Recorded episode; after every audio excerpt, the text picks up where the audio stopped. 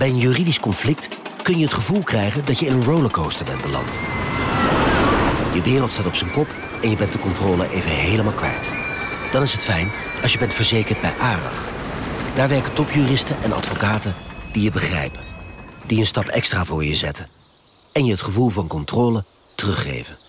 Met kennis en informatie, met heldere uitleg en met gericht advies. ARAG, juridisch probleemoplossers. Een maatschappij waarin iedereen meedoet. Een gezonde, groene en rechtvaardige wereld. Daar willen jij en heel veel andere mensen best iets aan bijdragen. In het klein en in het groot. Dicht bij huis en ver weg. Zo hebben we vorig jaar 349 miljoen euro bij elkaar gebracht. Miljoenen waarmee onze goede doelenpartners de wereld elke dag een beetje beter kunnen maken. Nationale Postcode Loterij. Samen voor een betere wereld.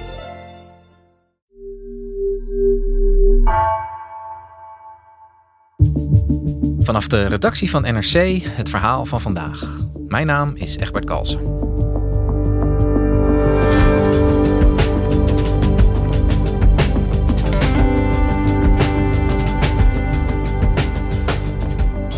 Vandaag begint in Brussel een grote top over de mogelijke toetreding van Oekraïne tot de Europese Unie. Na maanden morren liet Nederland vorige week weten akkoord te gaan met Oekraïne als kandidaatlidstaat. Maar daarmee zijn nog lang niet alle geopolitieke vragen opgelost. Europa-correspondent Clara van der Wiel legt uit wat er op het spel staat. Voor Oekraïne, maar ook voor Europa.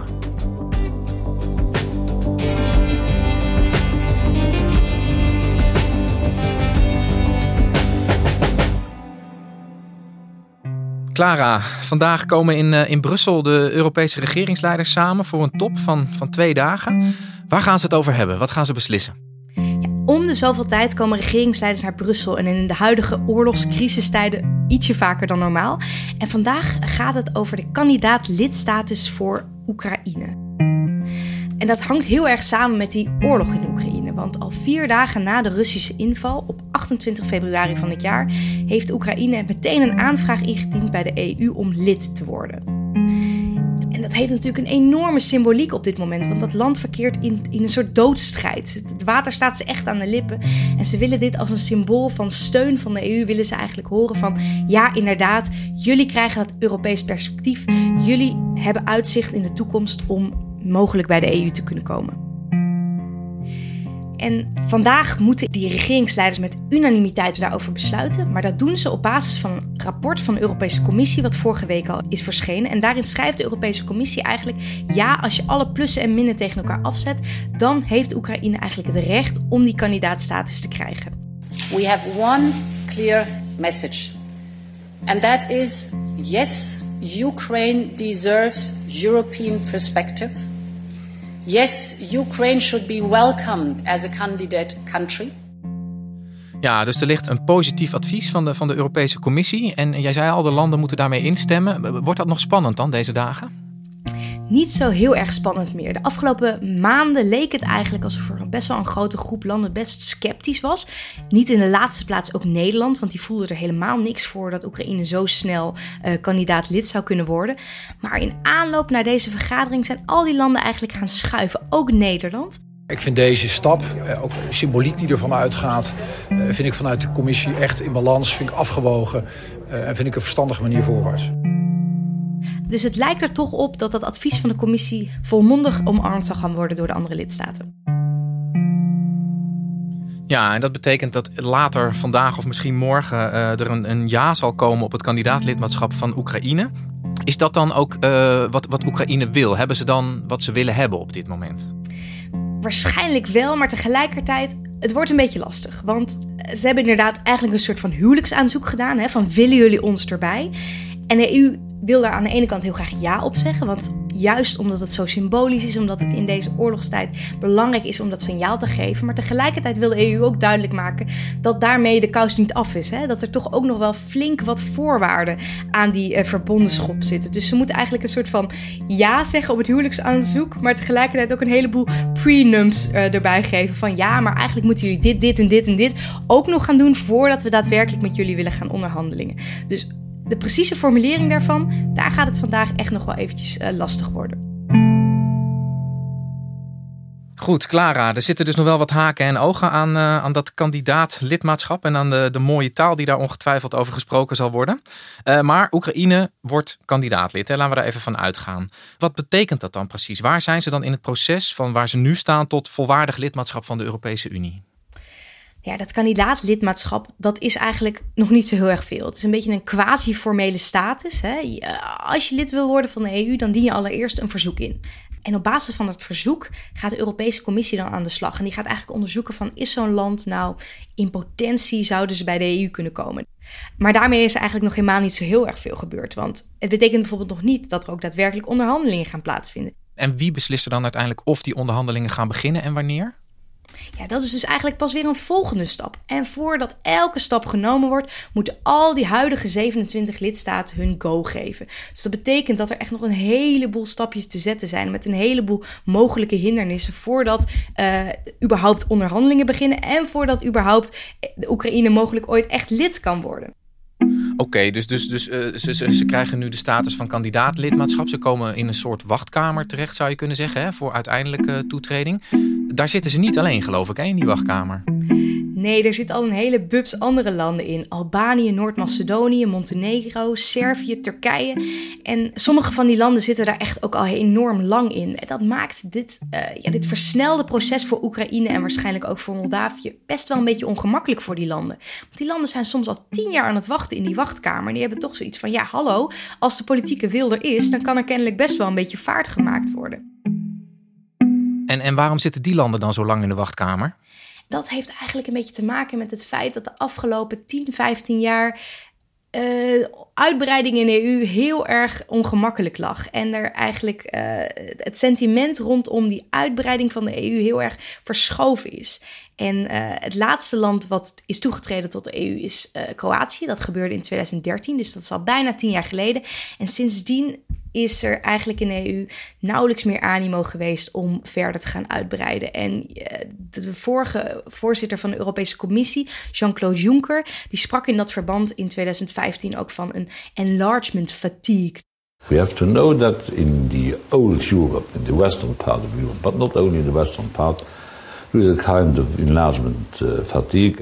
Dus een moeheid. En die enlargement fatigue die had er eigenlijk mee te maken dat in de jaren voorafgaand aan die toetreding van, uh, van Kroatië in één klap een heleboel landen erbij waren gekomen. In 2004 waren dat uh, in één keer maar liefst tien landen. Daarna in uh, eh, 2007 zijn Roemenië en Bulgarije er ook nog bijgekomen. Daarna dus Kroatië. Dus dat heeft enorm veel landen bij de EU gebracht. En dat heeft weer een nieuwe vorm van euroskepsis in gang gezet. Ook in een land als Nederland. Hè? ik bedoel dat die landen erbij kwamen, dat heeft bijvoorbeeld geleid tot, uh, tot meer arbeidsmigratie, uh, tot een race to the bottom, tot bijvoorbeeld ook Nederlandse bedrijfjes die zichzelf uh, ja, heruitvonden in Polen en daarmee veel goedkoper dezelfde arbeiders in dienst konden nemen. Um, nou ja, dat zijn allerlei aspecten van die uitbreiding die in Nederland heel veel kwaad bloed hebben gezet. Ja, dus, dus na een periode van hele snelle uitbreiding is het eigenlijk al een hele tijd stil geworden. Een beetje uit angst voor, voor euroskepsis bij de eigen bevolking, als ik jou goed begrijp. En, en sindsdien is het dus eigenlijk besloten van, nou ja, dan, dan zitten al die landen maar in die wachtkamer, maar dan doen we er even niks mee. Ja, en dat is eigenlijk best wel een beetje lullig voor die landen. Want die kunnen er ook niks aan doen dat in heel veel andere EU-landen opeens een soort van pas op de plaats gemaakt worden. Ik bedoel, uh, Macedonië is al EU-kandidaat, dus formeel, sinds 2005. En, en Montenegro al sinds 2010. Dus dat, dat is enorm al lang. En er wordt ook, ja, als je sec bekijkt, wordt er ook nauwelijks echt actief met die landen gesproken over wat ze dan nog precies moeten doen om erbij te komen. Dus, dus eigenlijk het is grappig dat je dat zegt, want ik dacht altijd dat zeg maar, de EU ook gewoon heel erg gebaseerd was op regels. En als je daaraan voldoet, dat je dan eigenlijk automatisch kwalificeerde om van kandidaat uh, lid te worden. Maar dat is dus niet zo, als ik jou goed begrijp. En daar druk je echt op een gevoelige plek, Egbert. Want dat zegt de EU natuurlijk steeds. Hè, van ja, jullie kunnen er nog niet bij, want er zijn allerlei regels en procedures. En zodra je dat doet, hè, jullie hebben het zelf in de hand. Zodra je ergens aan voldoet, dan kom je er wel. Maar dat is natuurlijk in de praktijk niet zo. En dat toont dit uh, hele proces van Oekraïne en Moldavië en Georgië ook. Hè. Zodra de politieke wil er echt is, dan kan er best wel uh, vaart gemaakt worden. Uh, dus Brussel en de andere EU-lidstaten benadrukken steeds: het is een technisch proces, jullie hebben het zelf in de hand. Maar nu, dit toont toch wel weer dat het in de kern natuurlijk een enorm politiek proces is. En maakt de Unie zich daarmee niet heel kwetsbaar voor, voor critici? Dus dat je niet meer zeg maar, volgens de regels het speelt, maar gewoon puur politiek? Ja, zeker. En dat is ook een van de redenen waarom sommige lidstaten die de afgelopen weken, maanden best sceptisch waren over deze hele versnelde eh, gang van zaken, waaronder ook Nederland, vonden van ja, moeten we dit nu wel doen? Want je maakt het weer heel erg politiek. Tegelijkertijd, het is, voor een, eh, het is op een bepaalde manier misschien ook wel het eerlijke verhaal. Hè? Het was altijd al politiek uh, en nu wordt dat echt duidelijk. Ja, het is dus duidelijk dat het misschien voor een deel een technische discussie is, maar vooral een politieke uh, beslissing aan het worden is, dat, dat hele kandidaatlidmaatschap. En, en Nederland, jij zei het al, is, is ja, eigenlijk heel lang ook tegen uh, de toetreding van Oekraïne geweest. Uh, wat was daar de reden voor? Officieel benadrukte Nederland de afgelopen tijd toch dat er heel erg aan die regels en die procedures moet worden vastgehouden. Van ja, als we nu opeens dit heel erg snel gaan doen, wat betekent dat dan voor die hele procedure? Moeten we die dan niet ook op de schop nemen? Wat betekent dat voor andere landen die in de wachtkamer zitten? Maar in feite is het ook in Nederland natuurlijk een heel politiek besluit om, om daartegen te zijn. Nederland is wel vaker heel terughoudend als het gaat om, om verdere Europese integratie. Hè. Je zag ook een paar jaar terug bijvoorbeeld het Nederlandse verzet tegen dat corona-herstelfonds. Nou ja, daar was Nederland ook een van de laatste landen die, uh, die zich daartegen verzetten. En dat heeft toch wel te maken met een, ja, een vrees uh, bij de Nederlandse politici voor dat eurosceptische sentiment. En dat hangt dan weer samen met een paar ja, uh, referenda die we in Nederland hebben gehad, waarin dat eurosceptische sentiment heel duidelijk naar voren kwam. je herinnert je misschien het, het Oekraïne-referendum in 2016. Maar eerder ook al een, een, een begin deze eeuw een referendum over, het, uh, over de Europese grondwet. Waarin uh, de Nederlandse bevolking eigenlijk twee keer nee heeft gezegd. Bijna iedereen in Den Haag is verrast door de grote overwinning van het nee-kamp in het referendum over de Europese grondwet. 61,6% stemde gisteren tegen en 38,4% voor. En dat speelt nog altijd een rol in die discussie in Nederland. En, en die enlargement fatigue waar ik het net over had. En, die, en dat publieke sentiment over bijvoorbeeld arbeidsmigratie. Maar ook over nou ja, de rechtsstaat in sommige Oost-Europese lidstaten. Dat speelt in Nederland ook heel sterk. Um, dus Nederland is bij uitstek zo'n land wat de afgelopen 10, 15 jaar echt een beetje pas op de plaats wilde maken over die uitbreiding. Dus er, er, was een grote mate van euroskepsis in Nederland de afgelopen jaren. En, en wat maakt dan dat ze, dat ze nu toch die draai gemaakt hebben? Wat maakt dat ze nu wel voor uh, dat kandidaatlidmaatschap van Oekraïne zijn? Nou ja, dat heeft ermee te maken dat, er, dat de situatie nu radicaal anders is. Oekraïne is een land in oorlog. Het water staat ze aan de lippen. Ook Nederland begrijpt wel dat er een signaal moet worden afgegeven heeft ook mee te maken dat de Nederlandse uh, regering sowieso al wel een pro-Europese koers is gaan voeren de afgelopen tijd. En dat is onder invloed ook van uh, de grotere rol van D66 binnen deze coalitie. Uh, D66 heeft natuurlijk flink gewonnen bij de vorige verkiezingen, dus die hebben daarop meer invloed. En, en het heeft ook heel erg te maken met de ja, tomeloze lobby die Oekraïne de afgelopen weken en maanden heeft gevoerd. In een toespraak aan ons parlement heeft de Oekraïense president Zelensky zojuist aan ons land gevraagd om meer sancties en meer wapens in de oorlog tegen Rusland. En hij richtte zich rechtstreeks tot premier Rutte voor het lidmaatschap van de EU. Від вашої держави наш вступ в Євросоюз дуже, дуже залежить. Хочу вам за все подякувати. Дякую, Нідерланди. Слава Україні! En het heeft er ook mee te maken dat uh, vorige week eigenlijk landen die op het oog ook nog wel een beetje aarzelden over die kandidaatlidstatus, bijvoorbeeld grote landen Duitsland en Frankrijk, vorige week toch omgingen. Nou ja, als die grote landen om zijn, dan heeft het voor Nederland ook echt niet zoveel zin meer om je kont tegen de krip te gooien. Bovendien, ja, je hebt ook niet heel veel zin om erop te staan als de grote blokkade uh, van uh, dit grote gebaar richting Oekraïne. Dat, dat is niet echt een hele fraaie, fraai beeld richting de rest van Europa. Europa. En het laatste punt is ook wel dat Nederland uh, door deze oorlog ook wel een beetje geopolitiek wakker is geworden. Ook wel snapt um, dat het niet zoveel zin meer heeft om, om die oude, toch wat eurosceptische rol aan te blijven nemen. En dat het ook belangrijker is om ook in Europa een constructievere rol te spelen. En ook als Europa echt een beetje een, steviger geopolitiek standpunt in te nemen. En als je dat wil, um, ja, dan, dan spelen die uitbreidingen daarin ook noodzakelijkerwijs een rol.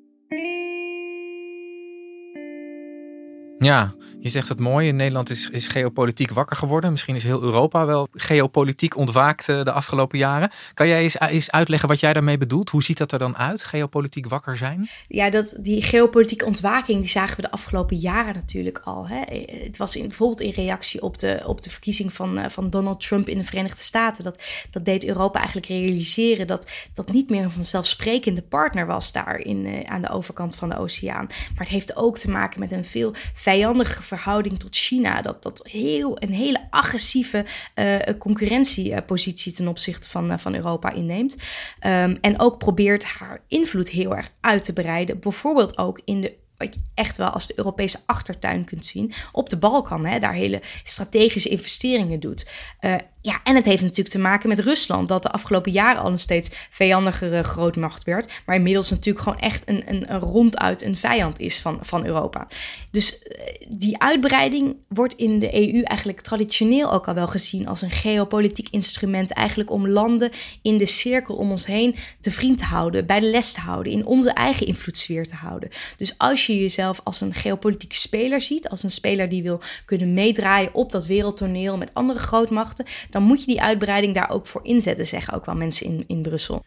Ja, dus dat is de rol van Europa zeg maar, in de wereld. Hè? Het, het versterken van je eigen positie als machtsblok ten opzichte van, uh, van de grote boze buitenwereld, zou ik dan maar even zeggen.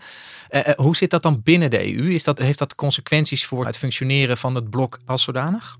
Ja, enorme consequenties, Egbert. Want we zijn nu op dit moment met 27 lidstaten. Ooit waren het er 28. Er is er eentje weggegaan. Maar goed, stel nou al die landen die ik net opnoemde, die komen erbij. Nou, dan zitten we op een gegeven moment echt ver boven de 30 lidstaten. Ja, dat heeft natuurlijk enorme consequenties voor het functioneren van de EU. Want het is op dit moment al helemaal niet makkelijk om die EU uh, soepeltjes te laten draaien. Dat zagen we de afgelopen weken bijvoorbeeld bij het uh, ja, afhameren van die sanctiepakketten tegen Rusland. Dat één land, Hongarije, de hele tijd dwars lag. En daarmee die hele, uh, hele sanctiepakketten werden opgehouden. Ja, dat, dat soort veto's, daar moeten we eigenlijk van af zeggen, zeggen analisten in Brussel wel. Van, je kunt niet de EU uitbreiden voordat je afkomt van die veto's. Want het wordt gewoon onwerkbaar als je straks met meer dan 30 lidstaten zit. En iedereen kan het blijven blokkeren. Maar het betekent ook dat het zwaartepunt van de EU veel meer richting het oosten verschuift. Hè? Oekraïne zou de vijfde lidstaat worden van de EU wat betreft inwoners. Dus dat is echt, ja, dat zou dan ook een heel machtig en, en groot EU-land worden. Wat betekent dat nou voor de EU? Dat zou ook voor landen als bijvoorbeeld Nederland, maar ook Duitsland, Frankrijk best wel confronterend zijn. Want dat betekent noodzakelijkerwijs ook dat je eigen invloed uh, uh, minder wordt. Het betekent ook dat er uh, grote sommen geld toch van West-Europa ook naar Oost-Europa zullen moeten gaan. Iets wat je nu al ziet bijvoorbeeld richting Zuid-Europa. Ik bedoel, er zijn allerlei verschillende fondsen om allerlei landen die toch wat achtergesteld zijn, goed mee te kunnen laten draaien op die interne markt. Ja, het betekent toch ook dat er veel meer geld beschikbaar zal moeten komen om die nog veel armere landen die er mogelijk bij komen, ook uh, goed in die interne markt te integreren. Dus het leidt tot allerlei echt hele fundamentele vragen over wat de EU is en wat ze zou willen zijn. Het zijn nogal wat consequenties van het, van het huwelijksaanzoek dat Oekraïne ons heeft gedaan. Ja, zeker. Maar ik bedoel, die, die oorlog in de Oekraïne die leidt tot echt enorm veel soul-searching eigenlijk in de EU. Hè? Want hadden we ons militair beter moeten voorbereiden? Waarom zijn we zo uh, afhankelijk van het Russische gas? Hadden we daar niet eerder moet naar, moeten kijken? Maar het leidt dus ook hier tot soul-searching. Van, zijn wij bereid om de consequenties van deze uh, oorlog te aanvaarden? Namelijk dat we onze invloed moeten uitbreiden richting het oosten, richting landen als Oekraïne en Moldavië.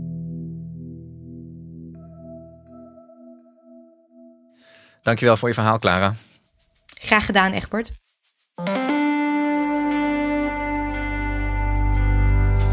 Je luisterde naar vandaag, een podcast van NRC.